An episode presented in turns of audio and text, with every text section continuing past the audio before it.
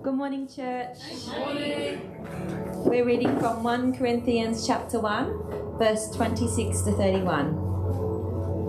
For consider your calling, brothers and sisters, that there were not many wise according to the flesh, not many mighty, not many noble. But God has chosen the foolish things of the world to shame the wise. And God has chosen the weak things of the world to shame the things which are strong and the insignificant things of the world, and the despised God has chosen, the things that are not, so that he may nullify the things that are, so that no human may boast before God.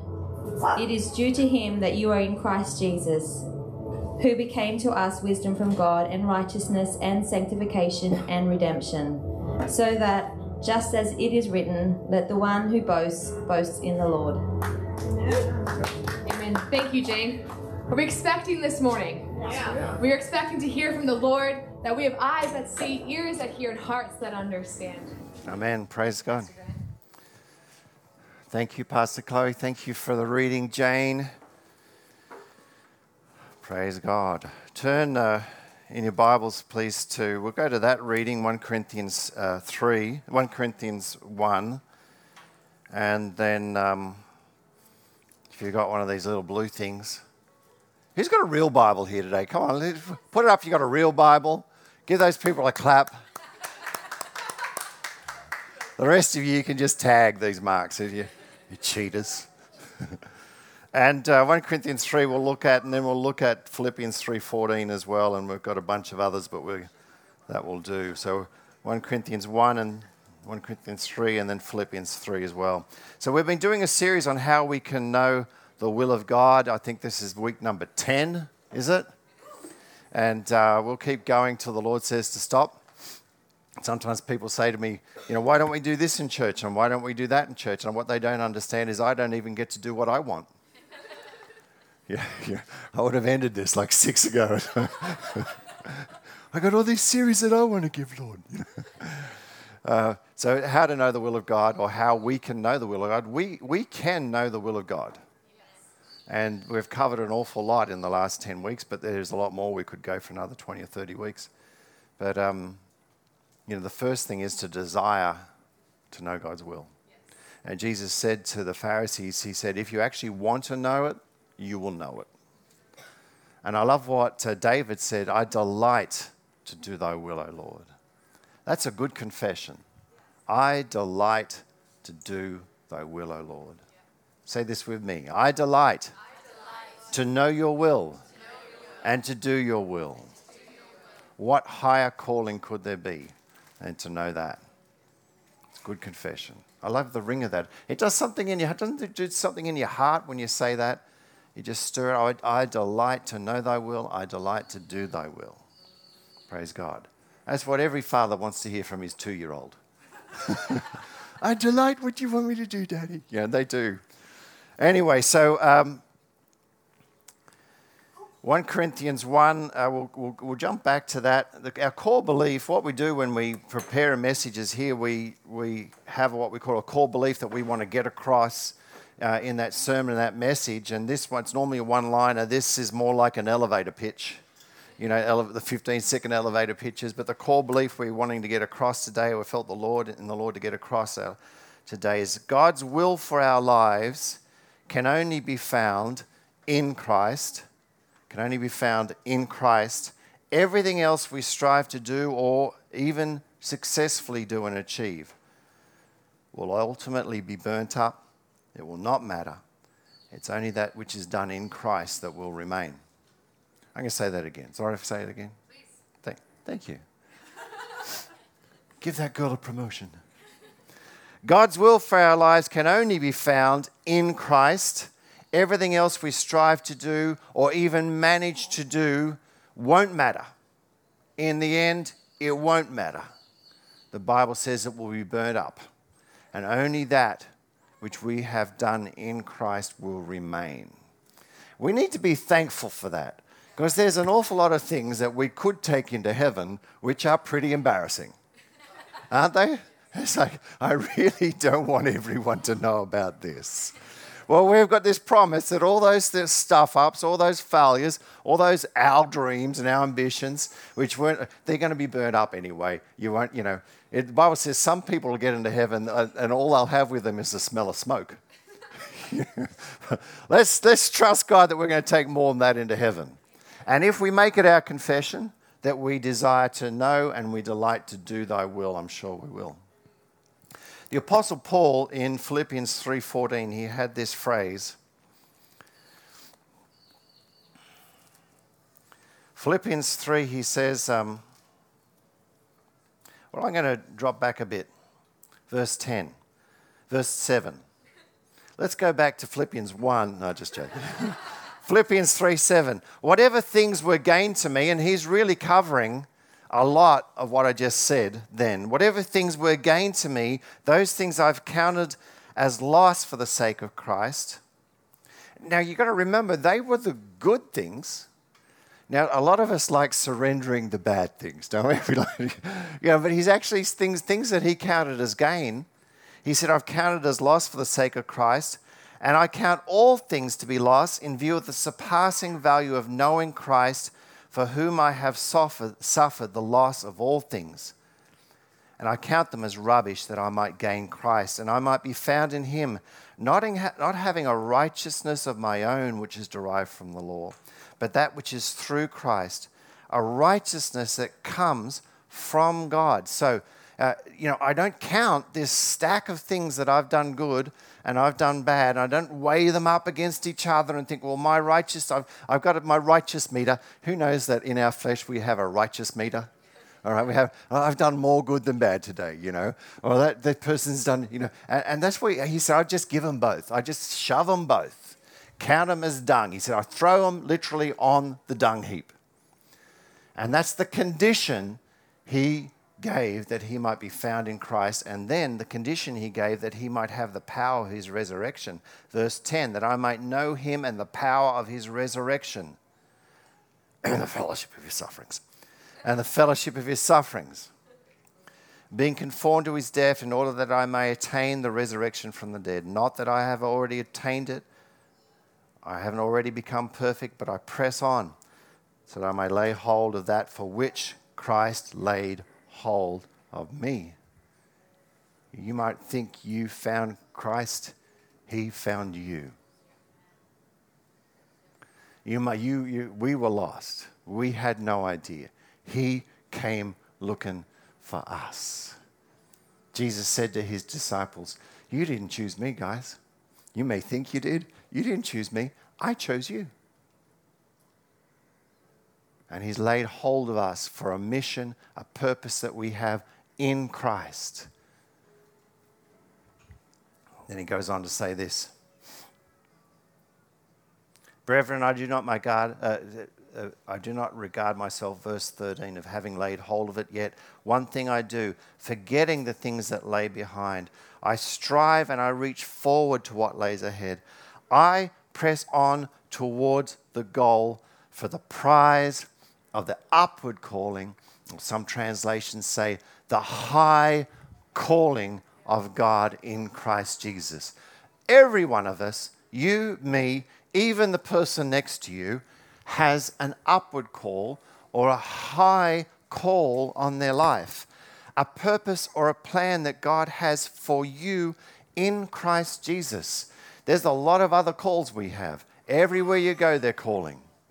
The local sports club's calling. The RSL's calling. The, the uh, football on Saturday night on TV's calling. Everything is making demands on our life, but we have a high calling that is higher because it's more important, it's of more uh, dignity, it's of more purpose, it's of more eternal weight and value than anything else the world can place upon us. And Paul, the Apostle Paul says he laid everything aside to find that high calling. I was uh, sitting out there preparing, praying, and preparing for this this morning, and the cleaner walked. His name's Richard. Hi, Richard, if you're watching. He walks out from one of the offices there, and I said, said hi. He said hi, and he started to chat, and we chatted for a while. And he said, he said, I'm religious. I've got faith. All of a sudden, he started to realize there's something more important even than cleaning, which is exceedingly important. But there was a higher calling on his life. He said, I used to work or, or minister or, or used to work in the prisons. He said, and I'd take the, uh, the prayer book. And I said, Is that Anglican or is Catholic? He said, No, he's Presbyterian. He'd take the prayer book in to the prisoners, and two of them, he said, got saved. Two of them. One of them was, both of them were multi, multi murderers. One of them was the Brisbane axe murderer. Has anyone heard of the Brisbane axe murderer? I haven't. I'm certainly glad I haven't met him. and he pulled out, Richard pulled out this cross and he showed it to me. He said, and he said, sometimes later, the, the, the Brisbane axe murderer made me this cross and said, thank you. How good is that to have a higher calling? To have this higher calling on our life. And whether, if you're a parent, your calling is to raise those children in the love and admonition of the Lord so they'll grow up to love Him and serve Him. That's a ministry. And if God's got you in a place of work, there's a ministry there. Not everyone's a fivefold ministry, pastor, preacher, uh, but everyone has a higher calling, a destiny for their life. So in 1 Corinthians uh, 1, uh, 1 Corinthians 1, the verses that Jane read to us, Paul says this. He says, For consider your calling Consider where you've come from. Consider where Jesus has brought you from. He says, uh, There are not many wise amongst you. There's not many wise amongst us. Now, just look straight ahead. I know you're tempted to look and nudge the person next to you. There's not many wise amongst, not many professors amongst you. All right? Not many PhDs. There may be a couple, uh, but not many wise, according to the world, amongst you. There's not many that are noble. God has chosen the foolish of this world to shame the wise. God has chosen the weak things of this world to shame the things that are strong. The base things of the world, God has chosen. Now you realize He's talking about you all there. Foolish, base. that's us. You know, that's us. You know. But, but that's who we were before Christ. And God chose us, us, the very ordinary ones amongst us. Now, I have to admit, I mean, I do feel sorry for other churches because I think we've got the best looking church. I think you're all pretty good looking, you know. Now, you're not at all as good looking as my grandson, but that would be an unfair comparison, but you're all good looking. And you're sharp and you're smooth, but you, most of us have got that in Christ. Who knows that we look a lot better in Christ than out of Christ? You know, we, we look a lot, you know, if we can see ourselves how God sees us and how we should see us, we're a lot better looking in Jesus than we are out of. So these base things, these foolish things, that's, that's y'all, that's before. In Christ, we're good looking. We're sharp, we're smooth, we're good looking, we're gifted, we're talented, we're called, we've got a purpose in Christ. So much so, you know, so we are so different to what we were before we were saved that God had to write all these epistles to introduce us to ourselves. I'm going to say that again. We are so different in Christ than what we were before we were saved that He had to write all these things so that we could just introduce ourselves to ourselves. He says, This is who you really are. Right? You may think you were this, and he goes on to say this in Christ we have uh, redemption, righteousness, sanctification, and something else. There's four of them. we'll get to that. But we're so different that he said, I'm going to have to introduce you to who you really are. It's going to take some time to forget that you're not the base any longer. He said, Consider where you were called from. You were the base, you were the foolishness, you were the ignoble. Now we're the precious, now we're the wise. That's the fourth one, wisdom. Now we are wise, now we are noble. We can walk around hold our heads up high because we aren't who we were. We're so different that God's had to introduce the old man to the new man. Says, stop thinking of yourself like that. This is who you are. Hallelujah. I'm glad I'm not now who I was before I was saved. I'm not even now who I was yesterday because the Lord's mercies are new every morning. Don't put your hand up. Did anyone lose it? Did anyone have a little flesh out yesterday? I did. I was going to prepare for this. I couldn't. I had to sit down and listen to worship music for a couple of hours, you know. We're not even that because the Lord's mercies are new every morning. And, and he, he's serious about this. He said, it's, it's going to take so long for you. You're going to need to pray. That God's got to open your eyes to who you really are in Christ. Who you really are, because it's not who you think you are, it's bigger. It's stronger, it's more wise, it's more noble in Christ. In fact, God made in Christ, post resurrection, his dream for who you are to be. If you don't believe me, read the Bible. In 1 John, in 1 John 4 17, I'm probably jumping around a bit here, but that's all right. 1 John 4 17 the Apostle John, the Apostle John, who is a 16, 17 year old, lay, slept at night on Jesus' chest. He slept to the beat of his heartbeat. He says 1 John 4 17, he says, In this love is perfected in us. God's love is made perfect or made mature in you.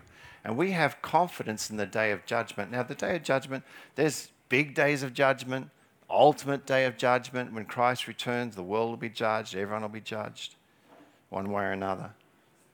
But then there's days of judgment now where, you know, who knows, we, we often meet the consequence of our actions. That's the day of judgment. We're often put our foot in it and things happen. That's a day of judgment. That's a day or a time when the consequences of our actions come back to bite us. He says we can have confidence in that day of judgment. Because, now look, I'm sorry, I've looked this up in the Greek. It says exactly what I would like it to say something that's a little bit more palatable, but this is what it says, or a little bit easier. It says, because as he is, not was, not pre cross, not pre cross, I mean, he was an example to us, like, like we talked about last week. In some things, he was an example, in other things, he was a substitute. But the Apostle John, through the Holy Spirit, who slept on Jesus' head, who knew him and saw him post resurrection, says, We have confidence whenever we're facing tests and trials, because as he is now, so are we in the world. Woo! I reckon a few people need to be getting up and running like that. As he is now, so we are in this world. That's what James was talking about when he says the scriptures are for you to look in the mirror and see who you really are. And we have no purpose, no destiny in life, no will at all of God in our life outside of Christ. And we're to look in that and see who we are. The Apostle Holy Spirit through the Apostle James says, Look in the Word, find out who you are. And don't be the foolish person that goes, Ah, there's scripture says, I can do all things through Christ who strengthens me. What am I going to do? What am I going to do? You slap yourself in the face, go back and look at the word, and let's, let's do something revolutionary today. Let's just decide that God's word is true and we're just going to act as if it's true. He really knows. But there is uh, that, Nate, that tendency to say that is too good to be true. I'm just going to go. What am I going to do? We have our little pity parties. I like pity parties. It Likes, I, I, like to feel sorry for myself sometimes. You know, just it just softens. You get that little self-righteousness. No one loves me. I think I'm going to go and eat some mud. You know, as a kid, you go out, you know, some sticks and mud. You know. Now he says, you are so different now in Christ. He had to write, read Ephesians, read, go through the scriptures, and everywhere it says in Christ, that's for you. And it's staggering. So he says here in 1 Corinthians 30, uh, 1 Corinthians 1.30, he says, But all this has happened from God. He, you are, by his doing, you are in Christ. He has become to us wisdom. That's why, you know, pray in the Holy Ghost, read the Bible, you'll be a lot, you'll look smart. All of a sudden you start making smart decisions. People, where did they get that wisdom from? it's from God. No, I'm just wise. No, see, we can't, I can't boast. God showed me. He has become to you wisdom. He has become to you righteousness. So it's not this way up what I did good, what I did bad. You, you, you can't be righteous by what you do or what you didn't do. He has become righteousness to us. And sanctification, it's a big word, but it basically means getting your act together in life, doing what God's called you to do, living like who you are, walking tall because you've looked in that mirror this morning and said, This is who I am. I'm going to walk sanctified. In Christ, He has become my sanctification. And then there's this word. I love this word. You can tell I love this word. The Holy Spirit told us to name a church after it. We actually license this word, we've got the copyright for it. We just loan it to the Lutherans. They don't know it. but it says, and He has become our redemption. What that means, folks, is all the stuff ups of yesterday the failures of today and the times we stumble tomorrow are all covered under his blood. We've even got, you know, 1 John 1 9. We say about our sin what he says about our sins. If we confess about our sin, he's faithful and just to forgive us our sins. We are forgiven because we say they're under the blood. We reject them. We repent of them. Repent just means, oh, that, I blew that there. I don't want to blow it anymore. I changed my mind about that. All right. He has become our redemption. That means in Christ, who we are in Christ is not dependent on who we were before Christ or last year or last month. It doesn't even depend how we blow it today. It doesn't depend the times doesn't even depend on the times we stumble in the future. He has become our redemption. He has redeemed it. Now I know some of you are all pretty bad sinners. I know some of you all stuffed it up a few times. But you'd have to be pretty arrogant to think your sin is more powerful than the blood of Jesus. Uh huh. So, you know, don't go around thinking, well, maybe I, he's not my redemption. Like, I can, I can forgive the swearing and this, that, and the other, the little trap. But this, no, no, no, no, no, no, no, no. How prideful is it to think that his blood wasn't strong enough to wash that away? And we have to claim it. He has become my redemption. We blow it during the day. He's become my redemption. we think we're going to blow it tomorrow. He's become my redemption. He's become our redemption. Praise God. So we look a whole lot better than we are in Christ than we are out of Christ. It really, if you're not impressed by how you look now, like really, you should get up in the morning, have a good Holy Spirit look at me. I look good. I look good, you know. They say that's the difference between men and women, is that men can put on 30 or 40 kilograms, get a beer gut, wear the, the shorts and thongs, and walk past the, the, walk past the window in the shopping mall and go, I look good. That's because we're spiritual. We see the inner man. See the inner man. You ladies, you're carnal, worried about the color, which we know we just look good, don't we, Sorrel? Look at him. He looks good. Say, Sorrel, you look good. Well, if we don't think we look good in Christ, that's because we never met Christ. And we never met who we are now in Christ. Our destiny as far as God's concerned, His will for us is totally encapsulated in who we are in Christ. His plans, His purposes, His identity. He's not going to give us anything outside of who we are in Christ. And go through the Bible and highlight in Christ, I am this. In Christ, I am that. And if you feel like you don't deserve it, just go back out and say, Oh, He's become my redemption. That's good. He's redeemed me. Praise God. It says in uh, Colossians 2 9 and 10, flip there. We have some people that do watch this afterwards and watch it from Brisbane, and they say we rush through our scriptures too much. So, Colossians 2, verse 9 and 10 says, In him, verse 9, in him the fullness, in him the fullness of the deity dwells in bodily form. In him you have been made complete. Not will be made, you are already made complete. That's why the Bible, we talked about it last week, that the Bible so often doesn't say, you know, get, you've got to get faith, you've got to work faith, you've got to get faith, you've got to do this, you've got to do that. It actually says, find out who you are. Find out who you really are. And then let it roar. Look at yourself in the mirror say, I'm looking good. I'm the redeemed of the Lord.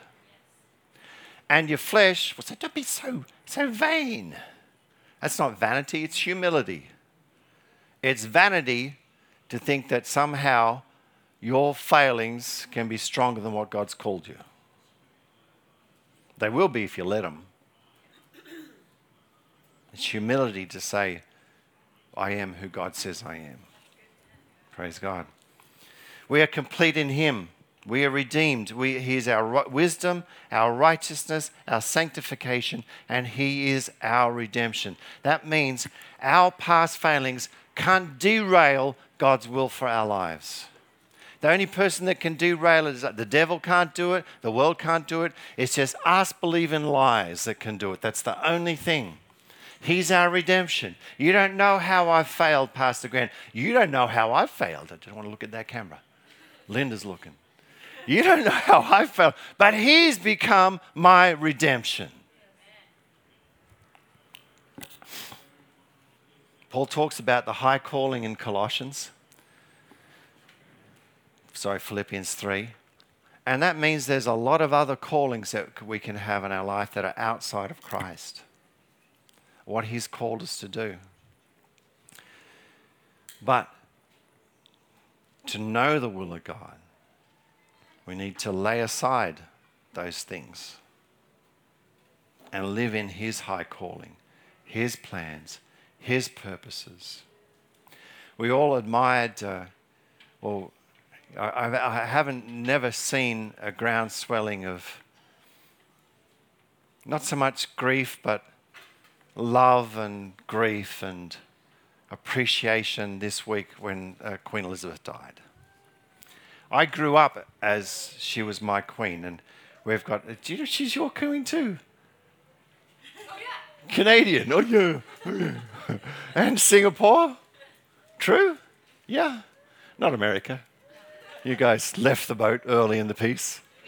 Went your own way. She's our queen. I grew up, the national anthem was God Save Our Gracious Queen. It sounds different now. God Save Our Gracious King. Doesn't it sound different? But that was our national anthem. And growing up, uh, you know, we used to sing in primary school that song. I used to sing, There'll always be an England, and English shall be free. If England means as much to you as England means to me. That were the songs we sang in primary school, you know, and we had our strawberry milk as well. Who remembers the strawberry milk? We had our strawberry milk as well. But, we, but the thing that impresses most people is here's a lady with, combined with her faith, and she was overt in her faith. Knew that she had a purpose in life, and she committed to live it. We have a purpose. We can carry ourselves. There's not many, there was not many noble, but the implication is you're noble now. You're important now. When you walk out there this afternoon, when you walk into that shop, when you walk into that place of work, it's Jesus walking in there. It's Him walking in there. Your hands are His hands. Your smile is His smile. Let your words be His. You're noble now. You're wise now. You have a high calling. Let's live on that high calling. Let's not be rocking around in the dirt thinking, what am I going to do? This? What am I going to do with my career? What am I going to do? We've got a high calling. Many years ago, I was working at a private school down in Canberra, and I had a middle management position. The principal called me in and said, We're thinking of starting a, a primary school, and I was actually primary trained. He said, Would you like, we're, we're thinking of you to head it up. And that's an offer. And uh, I said, Can I come back? I went away for a couple of days and prayed about it, and that was a good offer. It's a good school. It's probably the most elite school in the ACT now. And I realized I had a call that was other than that. And it would have looked, it probably looked foolish to give that up to go to Bible college. Sell your house, cash in your superannuation. But it's a higher calling. And we all have that calling. And it starts with the simple, it starts with the simple steps. I can remember as a kid, our dad taking us uh, to Mount Warning uh, this is at Mount Warning just across the border there in New South Wales. And we are going to climb Mount Warning, and you see this path go up like that. You don't realize I probably wouldn't have never have done it if I realized that the last few hundred meters are like that. In fact, they're so steep it goes over backwards. You know, you got to. Yeah. And you know, so you, you, you, this word high calling means higher, more elevated, more important. Who knows the higher you get, though, the better view you get the better understanding you have of what's around you. And I can remember taking those first few steps, and it starts to get, to get, get steeper. And my dad would go, Come on, come on, Mark, my older brother, come on, Grant, let's go, let's go. And he just put one. Some mornings, doesn't it, Pastor Chloe? It feels like you just, we're going to put one more, one step in front of the other. But it gets higher. And you get faithful guys in the small things, faithful in what God puts in front of you and God puts in front of you things, if you don't think He has, then catch up with Pastor Chloe or Margaret. I'm sure we'll give you some things to do. we laugh, but that's it. The finishing Bible college, they said, do what's put in front of you. Uh, Brother Hagin, who we trained under, said all these people wanting big ministries and they're waiting for the big call to come and speak in the conference. Conference, go, go and lead that Bible study. Get on the corner. Do something. Do kids' church and you take that step and you're faithful in that step, you got a higher calling. Jesus said, if you're faithful in that, I can trust you some more. And we step up and we step up. We're faithful in that. We're committed to it. We prosper in it. We're committed to the Lord. God sees. We see. God sees. He'll give you more and more, and you climb up Mount Warning, and you climb up, and you get another step, and you get a bit of a view, and think, God's got more for me. And we stop living down there in the car park with the gravel and the, and the fumes. And we start getting, we get, like Paul said, we start get this higher calling, this greater calling that's on each of our lives, which is in Christ Jesus. We're faithful in that. Little thing. I can remember my salvation when the young person pastors leader just like five or six snotty nosed seven year olds lined up, and he knelt down beside me and he put his name. He, I know his name. He's, he was young person's leader. Uh, Wemos was his last name. He put his arm around me and he explained. I can, I can remember that. Billy Graham said, I remember the most important influence in my life was my Sunday school teacher. There's no greater ministry than what, what's going on there. What's going on there? We, we, we think, we, we just judge things from a worldly point of view. You're a mum. You're a beautiful mum. You're doing a wonderful job. You're a dad. You're doing a wonderful job. I know it's hard, but it's a calling. There's grace for it. It's a high calling. Don't belittle what God's called you to do. Esteem God's purposes and plans for your life. Esteem His dream for your life. Press towards the higher calling. Press forward.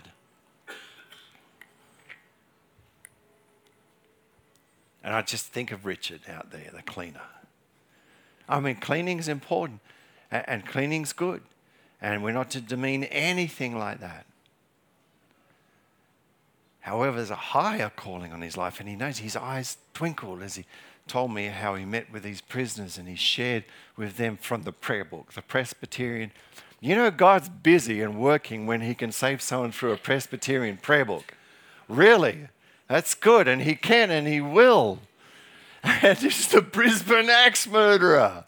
And the uh, Brisbane axe murderer is going, might be standing beside you in heaven.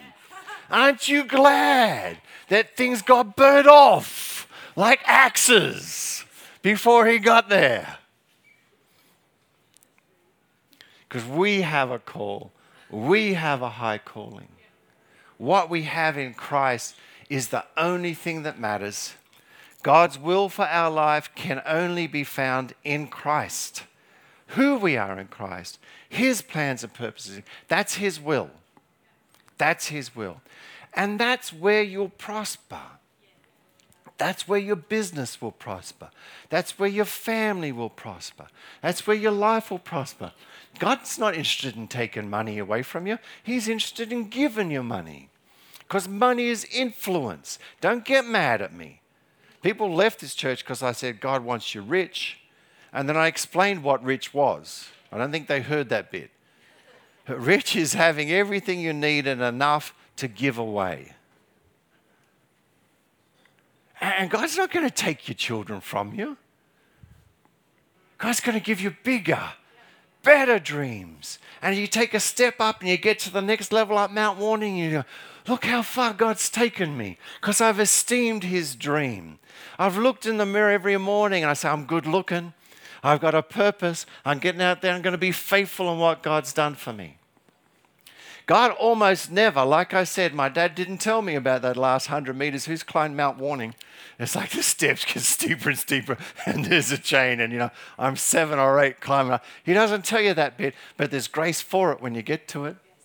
And you'll never get, get to that higher calling unless you're faithful at this calling and then that calling. And when it gets tough and your flesh says, I'm going to give in, you don't give in you realize it's His grace. I love what the Apostle Paul says in 1 Corinthians 15. He says this, he says, Jesus appeared to, he appeared first to Peter and then he lists through and the 500 apostles, and last of all, he appeared to me as someone untimely born and the least deserving of the apostles because he was a murderer. I pray that every morning because I know I don't deserve the call or gift of God in my life. He says, but I, I do it, he says, but not me, he says, the grace of God in me. And so we claim the grace of God to be a parent. We claim the grace of God for business. We claim the grace of God for his calling. Because we know that there is no eternal purpose. There's no eternal purpose outside of the who we are in Christ and his plans for us in Christ. If we want to know, let's play that second song. We want to know God's will for our life have a look in the mirror of God's Word and find out who we are in Christ and act as though it's true.